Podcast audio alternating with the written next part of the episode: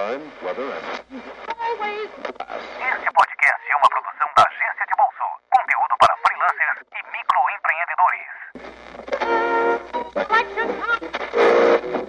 Alguns minutos Muito conteúdo. no ar. Trend Drops.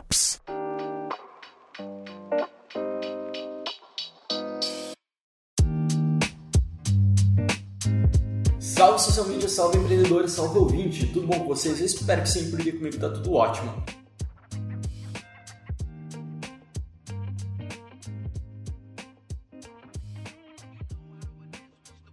É, se você não faz noção do que está acontecendo, acabou de cair de paraquedas aqui, esse é o Trend Drops. O Trend Drops é um programa um pouquinho mais curtinho, então na semana passada você teve o Trendcast, o Trendcast a gente chama é, convidados, se aprofunda mais em algum tema. O Trend Drops é só pra gente compartilhar alguma experiência rápida que aconteceu no dia a dia aqui da agência.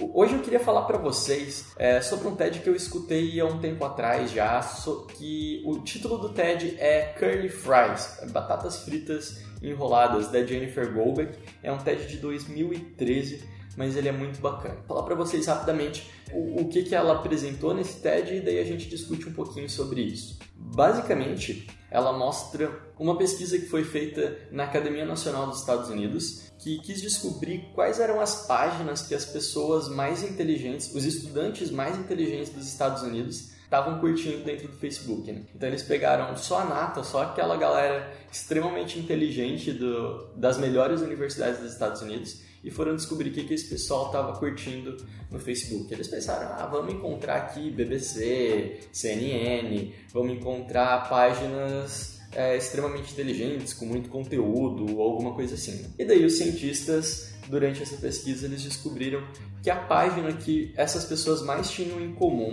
que elas curtiam, era uma página sobre curly fries, batatas fritas enroladas. E daí eles foram atrás, ver qual era o conteúdo da página, e era uma página tipo de memes, assim, era uma página com conteúdo realmente bem, bem idiota. É, e daí eles bateram a cabeça e tal, até que eles chegaram numa explicação é, bem plausível. Né? Por que, que essa quantidade gigante de pessoas é, extremamente inteligentes estavam curtindo uma página tão, tão idiota, tão superficial? E daí eles chegaram no conceito de homofilos para explicar esse fenômeno.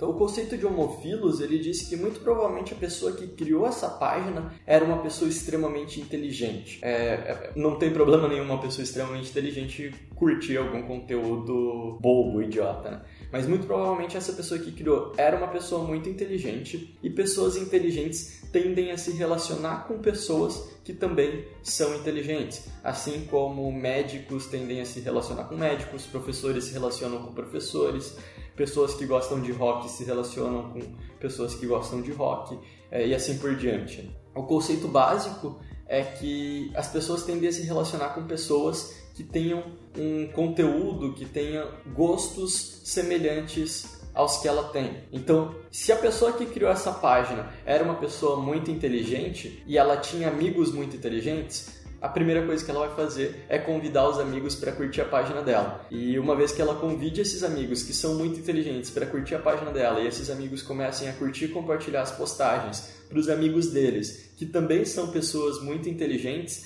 aí a gente vai é, pulverizando isso né, através de pessoas inteligentes que se relacionam com pessoas inteligentes, que têm amigos que são pessoas inteligentes. Depois de um certo tempo, você tem muitas pessoas inteligentes curtindo uma página extremamente idiota. É mais ou menos isso que o conceito de homofilos diz. São assim que surgem os nichos na internet, né? são assim que as comunidades se formam.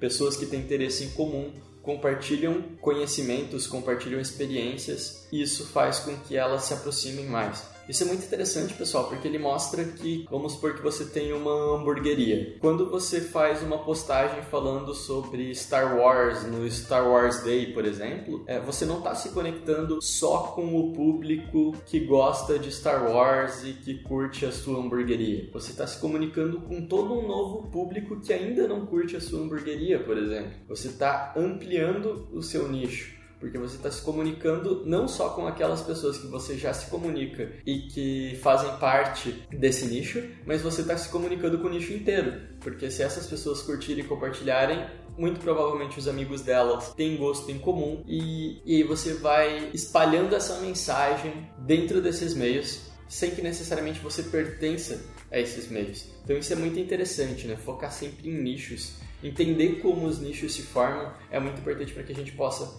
tirar proveito deles. Então por hoje é só, pessoal, só queria compartilhar isso com vocês. Eu vou deixar no link da descrição desse, desse episódio o TED completo para se vocês quiserem ver. É muito legal, muito bacana, vale bastante a pena assistir. E a gente se vê na próxima semana. Valeu!